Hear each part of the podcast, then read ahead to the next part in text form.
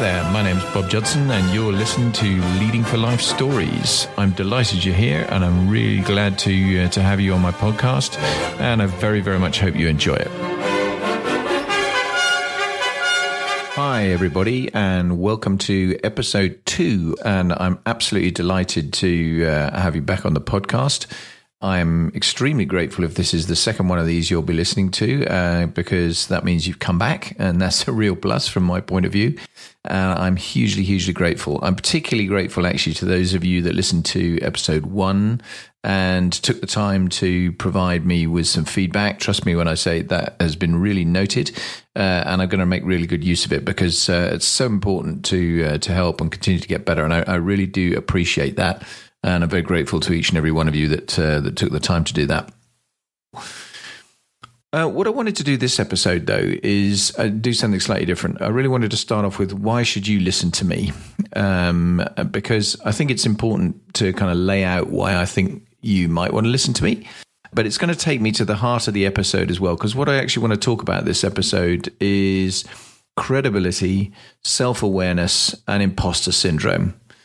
Uh, but just before I get to that, I just want to talk briefly about how I'm going to structure the episodes going forward in the in the podcast more generally, because I'm going to have three types of episodes. Uh, the first type is really what you got last week. If you listened to uh, to episode one, it'll focus on my personal journey, the experiences I've gained along the way, and I'm not going to shy away from anything. I, I uh, as I di- did in episode one, I, I'm going to try and give you real insight into the challenges I've faced and the things I've learned along the way. I'm sure you're going to be really pleased to hear that uh, the episodes won't progress in a sequential time sequence, because with forty years of career behind me and counting, I think that would be a bit dull and it'll take rather too long, and uh, and it'll probably have you unsubscribing before you could blink.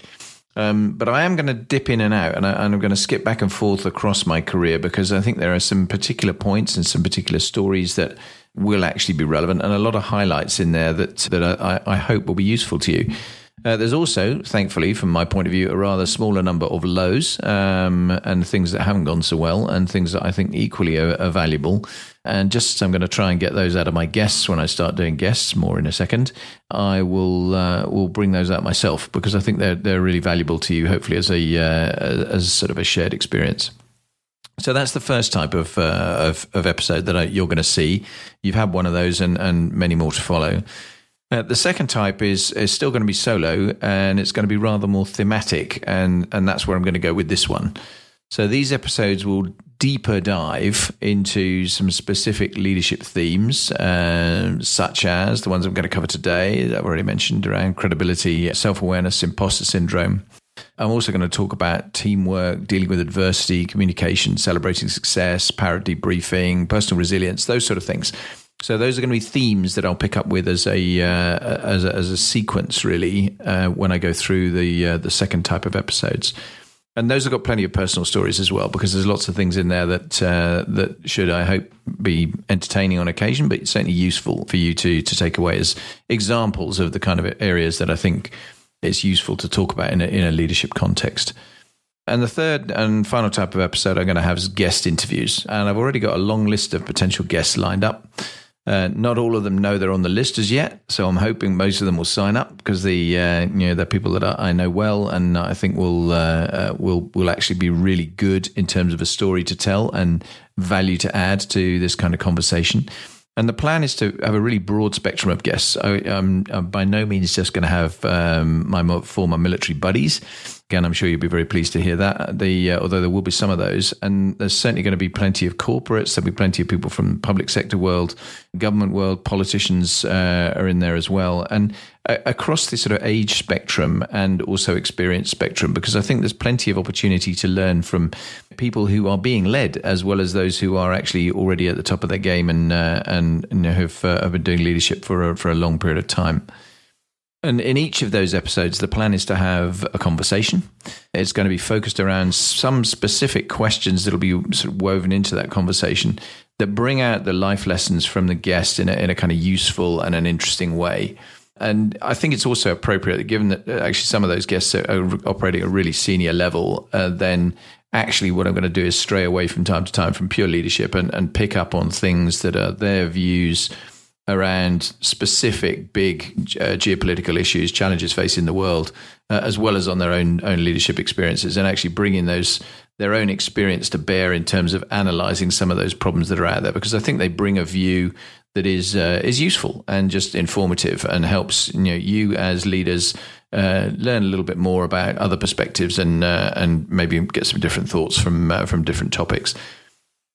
So let's go focus on sort of the main material for uh, for today. And, and as I said, I want this to be a bit thematic, and I, I want to talk about credibility, and then I want to talk about self-awareness, and I want to talk a bit about imposter syndrome uh, at the end, because I think it's important. I think it's important for me to establish some credibility with you, and, and particularly kind of why I'm hoping you're going to be spending a chunk of time listening to me at uh, some appropriate point in your day. Uh, and and I want to make it worth your while to do that. So I think it's it's worth me doing a quick whistle stop across my career in a way that I didn't really do last time. I talked about my background and, and my education and, and getting into the Air Force and, and that sort of starting element of the journey last time, which, which is, I think is going to get continued. It's definitely a uh, an area where there's lots of other stuff to uh, to bring out that I think will be useful to you. Uh, but at the same time, what I want to do is, uh, you know, is as I say, jump about a little bit and, and pick out some highlights. So if I give you the the broad strokes of uh, of what I've done, then hopefully that'll give you some better idea of why I'm doing the podcast at all, and and, and where I think I've got some value to add. So as I said, I joined the Air Force as an eighteen-year-old. I, I actually was a pilot for a long time. I flew for fourteen years before I ended up doing a staff tour. Uh, I flew Jaguars predominantly, uh, which is a single-seat fighter bomber back in the uh, back in the day, and out of service for quite some time now. And I flew that in every role that it had. I started out in the nuclear role, so uh, literally on, on quick reaction alert out in Germany in the Cold War, which was pretty amazing, actually. I mean, I, I had an atom bomb on the bottom of the airplane as a twenty-one-year-old when I was on quick reaction alert, and it was a you know, real weapon you know, on standby to go and uh, effectively respond to uh, to a Warsaw Pact invasion into the West, and and that was, I mean, I talk about sense of responsibility being thrust on you at a relatively young age. That was quite extraordinary. But then I did uh, a lot of attack flying as well, so uh, bombing, if you like, uh, and training to do that. And I did an awful lot of reconnaissance flying. And in fact, the, recon- the reconnaissance flying was the main thing I did operationally. So uh, as I moved back from Germany to, to the U K in the early nineties, then uh, I did a lot of operational flying over Iraq between the Gulf Wars. And that, that was my mainstay. I didn't do... Didn't actually participate in either Gulf War One or Gulf War Two. Just happened to be in the wrong place at the wrong time, if you like, for each of those. And all the operational flying I did was reconnaissance. I did some close air support work over Bosnia, so some uh, uh, some carriage of weapons, but we didn't actually drop anything on any of the missions I was on. Although there were other missions where uh, where weapons were uh, were employed, but a big chunk of operational flying, up to and including being a squadron commander of a uh, of a Jaguar squadron, so running uh, running the unit with obviously a group of pilots and a uh, and a much bigger group of engineers looking after the entirety of a, of an R A F frontline squadron. I went on. I became a station commander. I commanded R A F Coningsby in Lincolnshire, and I was the uh, the first guy uh, that was doing that with the Typhoon when we had uh, the Eurofighter Typhoon on the base, and we built the capability uh, during my time, my two years in command. From nothing, where we actually literally didn't have any aeroplanes the, uh, at all, up to being very close to the Quick Reaction Alert Air Defence Declaration. You, you'll have seen, forgive me for those of you who are really, really familiar with this, but those less so, you know, you'll see quite regularly people talking about um, scrambles of aircraft to go and intercept either uh, Russian aircraft or uh, or indeed airliners that have uh, strayed off track or uh, lost communication or whatever. That's the, the air defence role that uh, that I was steeped in for uh, for quite a long time at uh, Coningsby, which was a complete change. So I took over a different role at a, at a quite a quite a relatively advanced stage of my uh, my flying career. During that time, I had, had the real, real privilege as well of, of flying for a couple of years on the Battle of Britain Memorial flight. So I flew the Spitfires and Hurricanes of the Battle of Britain Memorial flight, which anybody that's been anywhere near aeroplanes, I think if you're a pilot, flying a Spitfire is pretty much dreamland for uh, for most people. So to have the opportunity to do that for two years was quite extraordinary. And, and I, I will definitely come back and talk a bit more about that in, in some detail, because there's some things in there that I thought were just fabulous and, and too good not to share in uh, in time.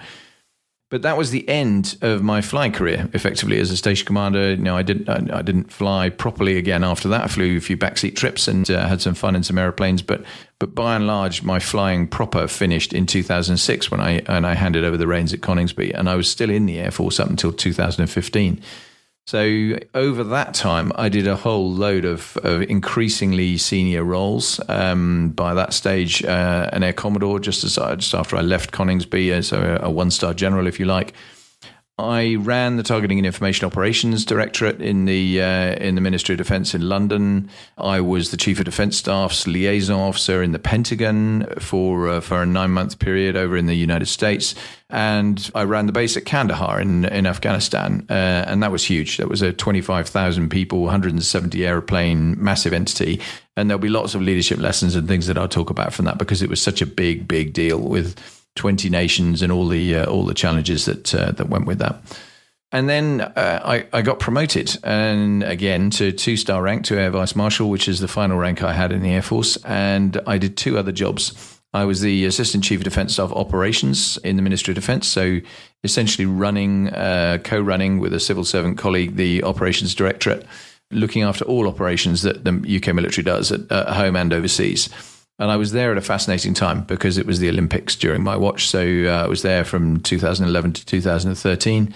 Uh, and because we had the Olympics and all the very, if you're in the in the U K listening to this, you'll know the challenges that existed at the time with G four S, the security company that was meant to be looking after the Olympics, you know, lock, stock and barrel really, in terms of all the venue security and so on. You know, they they dropped the ball, bluntly. They just did not deliver what they were expected to deliver. Very public, very difficult for them, very embarrassing for them.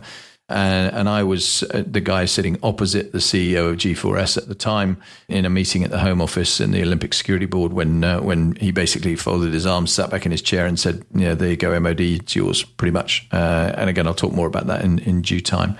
And that was fascinating, and actually turned out to be the entry ticket, if you like, for, for what I did subsequently to leaving the Air Force. But I did a lot of other operational things. I spent a lot of time in, in the government's emergency machinery in Cobra, and you know, did some hostage rescue work, briefed uh, right up to and including prime ministerial level, not irregularly, very, very regular briefings at, uh, at cabinet minister level. Uh, and so the insight, the opportunity to be working right at the top of government and and looking at you know what we did in terms of the proper provision of national security, working not just with the military, but also with the security and intelligence agencies and all of the apparatus of, of security for the U K. That was that was a real privilege and a and tremendously interesting time, and, and helped me build, amongst other things, a really great network of people, some of whom I'm hoping you're going to hear on this podcast over uh, over time as well, as I uh, try and rope them in to, uh, to come and give back some of their experiences to you if I can persuade them to do that. It was then time to leave. I uh, I left in twenty fifteen, and the uh, and that whole transition journey is is the subject for sure of a uh, of a personal journey podcast in the future, where I'll talk in much more detail about that. But I went to Deloitte, joined Deloitte as a director in the resilience and crisis management part of the business. Loved it, had a great time, fantastic time. But again, another transition that I'll talk about later on, leaving that to then set up my own business and do what I'm doing now. Run my own company, which I've been doing for the last four and a half years, looking, doing a bit of consulting work for sure. And the uh, and quite a bit of that actually over the last three years, not least in COVID, where I was part of the COVID task force in the Cabinet Office as a contractor, and uh, also starting to build and, and do more and more in this leadership space, uh, which has brought me to to the conversations that I'm now having with you on these podcasts. And so th- that journey is kind of continuing, um, because this is another you know, developing chapter of uh, of where I've been. But what I'm trying to do by saying all of that is, is kind of set out, a, this is the forty-year career that I have had, from starting as a as a young man, going to officer training at uh, Cranwell, through to becoming an Air Vice Marshal, two-star general, if you like, and uh, and leaving that to go into the corporate world, build a completely different set of experiences and career uh, you know career challenges, and then move to running my own uh, my own thing. So what? What's what's the difference from where I started this conversation about why should you be listening to me? I don't want you to listen to me or follow me because you think I'm, you know, I've had all those experiences Uh, you know, no more than I would expect people in leadership roles to follow me because I've got a bunch of experiences behind me. I think a background like the one I've had buys you some credibility. It buys you an entry ticket to the to the conversation, if you like, a, a lot of the time. But leadership is more than that. Leadership is about inspiration, uh, and credibility is only part of that equation. So having a backdrop of experience that's relevant and qualifications and qualities and, and you know, time served, if you like, for a particular role brings you to uh, you know to the table. But ultimately, if you're going to lead people from that table and get them to go and do other things, they've got to believe in you. They've got to believe in where you're taking them. They've got to believe that it's worth following you other than out of pure curiosity. And you've got to give them that reason to follow you, or very quickly they won't, uh, and they'll they might obey if they're in a pure uh, structure where, you know, there is very little choice for them, but they won't be really consenting proper uh, you know proper followers and proper team members if you're not leading them well enough to actually give them the kind of faith that they need to be able to follow you. And having said all that, I totally get that in the, you know, if you look at it, the military is a great example. It's a very structured organization. It's got a very clear hierarchy and a reputation for very authoritarian or pretty authoritarian leadership anyway. And that's, you know, that's the reputation. The reality is different to that. Although, I mean, I have to say, I used to joke quite regularly to my teams that we were there to preserve democracy, not to practice it. But it is important to look at the different elements of the military and look at those kind of different leadership styles that potentially appertain there. And the reality is that servant leadership is key to military success. Actually being part of a team where you are absolutely serving that team and they are following you because they believe in you and you're supporting them just as much as they're supporting you. That is crucial if you actually want to have success as a military leader. I'm going to talk a lot more about leadership styles in another episode because I think it's it's relevant. But there's no doubt that if you're flexing your style, whether it's transformational leadership, whether it's delegating style of leadership, whether it's authoritarian one day, whether it's servant leadership another day, those those things are all important and they all play a role. Definitely, it's a uh, it's a factor in terms of establishing your own credentials as a uh, as a leader. And as as I say, credibility is an important part, but it is only a part of that. And I hope that that's, that's useful in terms of setting out my, my own thoughts on that anyway. That brings me to self-awareness, because I think if you're looking at the whole issue of credibility and why should people follow you, then actually self-awareness is really, really important. If you lack it, you're really unlikely, I think, to ever be a truly effective leader, because you need to be able to analyze how your actions and your behavior are being and will be perceived depending on what action you're going to take. You need to be able to think about what you've just, what you're saying, what you're doing, what your body language looks like, what your your attitude is to the people that are working around you, and and make sure that they feel that they are actually in the right place with you. And that if you can't understand yourself and be aware of yourself in terms of how that's coming over, it's really, really difficult to to lead well. You've got to be in a position to analyze your actions and behavior. Think about that perception point. How's, how's what you're doing being perceived? Is the approach you're taking working? If it's not, what can you do to change it? What tools do you have in the bag? What other options have you got to turn around and try and do something different if it's not working, and finding a different way to, uh, to approach it? Importantly, though, and I think it is really important, don't, don't ever try and be something you're not. If you know you're not capable of doing something in a particular way, don't try and fake it, because in my experience, the concept of fake it till you make it does not apply in leadership. You will get found out. Uh, and when you get found out, it's going to be a pretty hard landing. And depending on what kind of thing you're leading people through, depends on whether that's just a kind of fiscal fiscal issue or a people issue or whatever. In the military, of course, you know, if you were in a position where you went way out of your depth, then you're potentially putting lives in danger. And so you never want to get to that point. You need to really think about, where am I? What's my capability? How much have I got as, as sort of in the locker as an option to uh, to be able to uh, to improve here? The next thing I, I really want to take on as part of this is imposter syndrome, because I think it's an important area. And see, along the journey that you you will all take and everybody takes as a leader, you you will make moves into roles and with promotions, or even just into new roles without a promotion, where everybody goes through a feeling of, why am I here? Am I actually good enough to do this? Do I have the skills? People looking at me asking that question themselves, and they're wondering what on earth I've done to get this.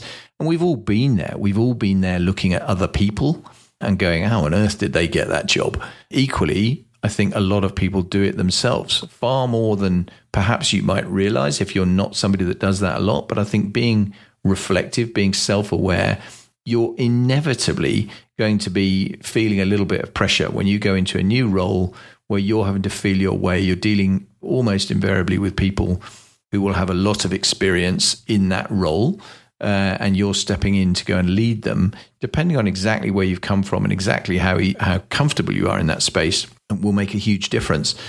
But if I go right back to uh, to when I was in flying training, and, and I can vividly remember one of the things that happens as a pilot is, is you go through flying training to the point that you get your wings. And that's a really big deal, because getting, you know, passing the flying training courses to the point that actually you get your wings, it's at a different stage of the training process now to where it was when I went through.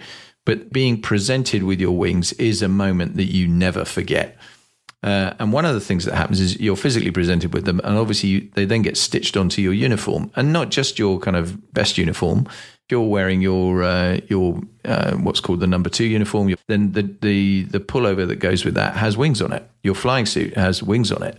And I, I think all of us were the same, that in, in the first few weeks after you've actually put your wings on, you just catch yourself constantly looking down out of the, the bottom of your eye, as it were, down, because you can see that this white thing that's on the top of what's on your jumper. And and it, it was, uh, I can still remember the feeling of, wow, how did this happen? How did I get to this point? I'm now a qualified R A F pilot. And and I think that's that's kind of what I'm implying with a little bit with the, with the imposter syndrome bit, because I've certainly had roles where I've stepped into it and I've thought, this is a big new deal, and dealing with people who've been here a long time, have got a lot of experience, and they're going to be looking at me to see, what are you bringing? Are you are you bringing something that we want that's going to be helpful, or are you just going to turn around and, and be difficult for us to uh, us to work with? I mentioned earlier that I commanded Coningsby in uh, in Lincolnshire with Typhoon. When I went there, I mean, I've, I'd spent up to that point my entire career in the ground attack world, in one form or another, either in reconnaissance or or attack flying, or as I mentioned earlier on, the the nuclear role at the very beginning. I'd never done any air defense. I'd never been in the fighter game, if you like, looking to actively go and prosecute and shoot down other aeroplanes. Working with a radar was completely alien to me. It was something I'd not had, because the Jaguar doesn't have one. Uh, sure, I'd had one when I did an exchange tour with the Phantom, but two-seat aeroplane, guy in the back did all the radar stuff, and it wasn't a big thing for uh, for the pilot in the front to uh, to be involved with. But now I'm in a Typhoon. When we started flying it, you know, I had to learn how to use a radar. And I have to say that was a real big imposter syndrome moment for me, where I'm I'm working to go, I'm in I'm in a, in a critical leadership position here. Uh, I'm leading this team. I'm pushing the Typhoon envelope in terms of being the force commander, the the guy that is responsible for the development of this particular force, for a capability in the Air Force. And I'm doing it with an airplane I've never flown before, in a role I've never exercised before, with people that by and large I hadn't worked with before. And it was tough. It was definitely tough. And I think at that point, having the self-awareness to be open to feedback, to being very uh, clear that you don't know stuff that you probably might have been expected to know if you'd come from a different background, et cetera, is hugely, hugely helpful, because if you can turn around and play those cards at that point, then you'll get a lot of credit for it, and people will will give you the recognition that you're looking for support. They'll provide you that support. They're looking to be helpful. By and large, people are always looking to be helpful. It's very, very rare I've found people trying to trip me up in those kind of positions. I'm not saying it never happens, but it is pretty unusual.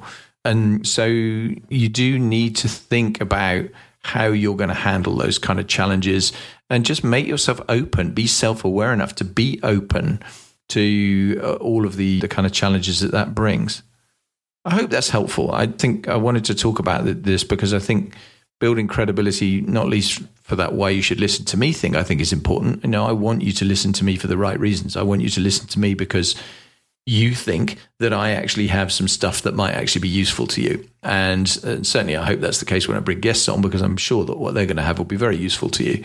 And teasing that out and, and getting to a point where you've spent half an hour or, or whatever time we're, we're on on the podcast listening to the session, I want you to come away with it feeling like, okay, that was beneficial. Hence covering those three topics today. I, I think we'll probably end up returning to uh, to some of them in due time. But the sort of final word is on on this, dealing with the kind of package together around credibility and, and uh, self-awareness and imposter syndrome is, I think it's important to recognize when you're in a leadership role that invariably you have been put there, or you have put yourself there if it's your own company and you're developing it, because you deserve to be there.